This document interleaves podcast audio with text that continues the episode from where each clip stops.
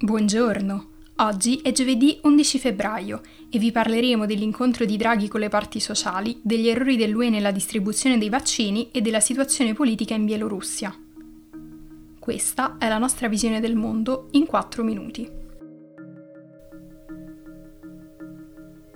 Dopo aver concluso martedì le consultazioni con i partiti, Mario Draghi ha incontrato le parti sociali, il presidente di Confindustria Carlo Bonomi ha fatto sapere di aver rinnovato il sostegno al nuovo governo, sperando che ottenga il consenso parlamentare per portare avanti le riforme di cui il paese ha bisogno.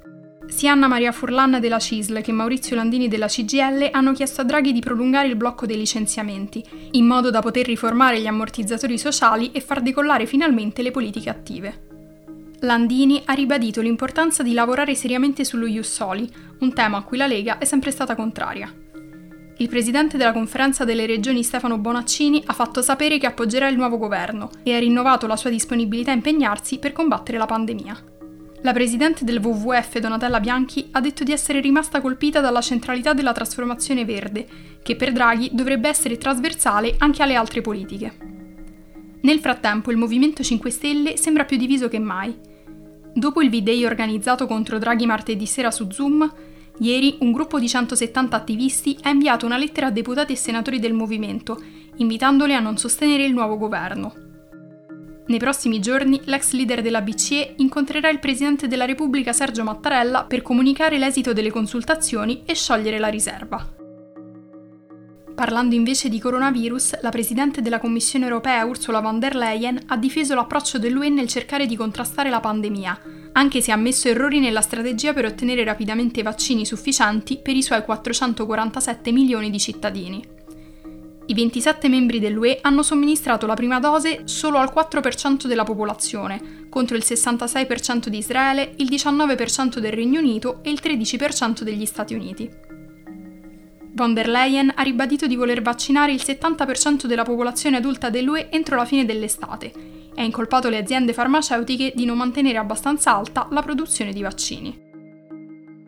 Infine, spostandoci nell'est Europa, sei mesi dopo le proteste che hanno sconvolto la Bielorussia, la situazione non è migliorata. Alexander Lukashenko è rimasto al potere e sembra più determinato che mai a mantenere la posizione. Oggi si terrà l'Assemblea Popolare Bielorussa ed è molto probabile che Lukashenko riuscirà a passare un decreto che gli permetterà di restare. Al culmine delle proteste dello scorso agosto, i giorni di Lukashenko sembravano contati, dal momento che centinaia di migliaia di manifestanti in tutto il paese chiedevano nuove elezioni e sostenevano un governo di transizione guidato da Svetlana Tikhanovskaya, la moglie di un candidato presidenziale che si era presentato come sfidante di Lukashenko. Dopo aver lasciato la Bielorussia, Tikhanovskaya ha incontrato numerosi politici occidentali ed è stata trattata come legittima leader del paese, Tuttavia, la maggior parte dei leader del Consiglio di coordinamento che ha istituito per supervisionare la transizione del potere sono stati arrestati o costretti a fuggire. Lukashenko ha subito sedato le proteste con la violenza e dopo un incontro con il presidente russo Vladimir Putin ha detto che avrebbe proceduto con la riforma costituzionale per garantire la transizione a un sistema parlamentare.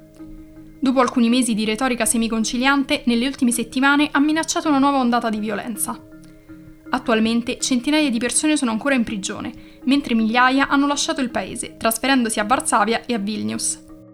Tutbi, la più importante testata indipendente della Bielorussia, ha perso il suo stato legale di giornale, mentre la giornalista Katerina Borisevich è in prigione da novembre, dopo aver rivelato che un manifestante, ucciso da un gruppo di uomini legato al regime, non era ubriaco durante l'aggressione. Per oggi è tutto. Dalla redazione di The Vision, a domani.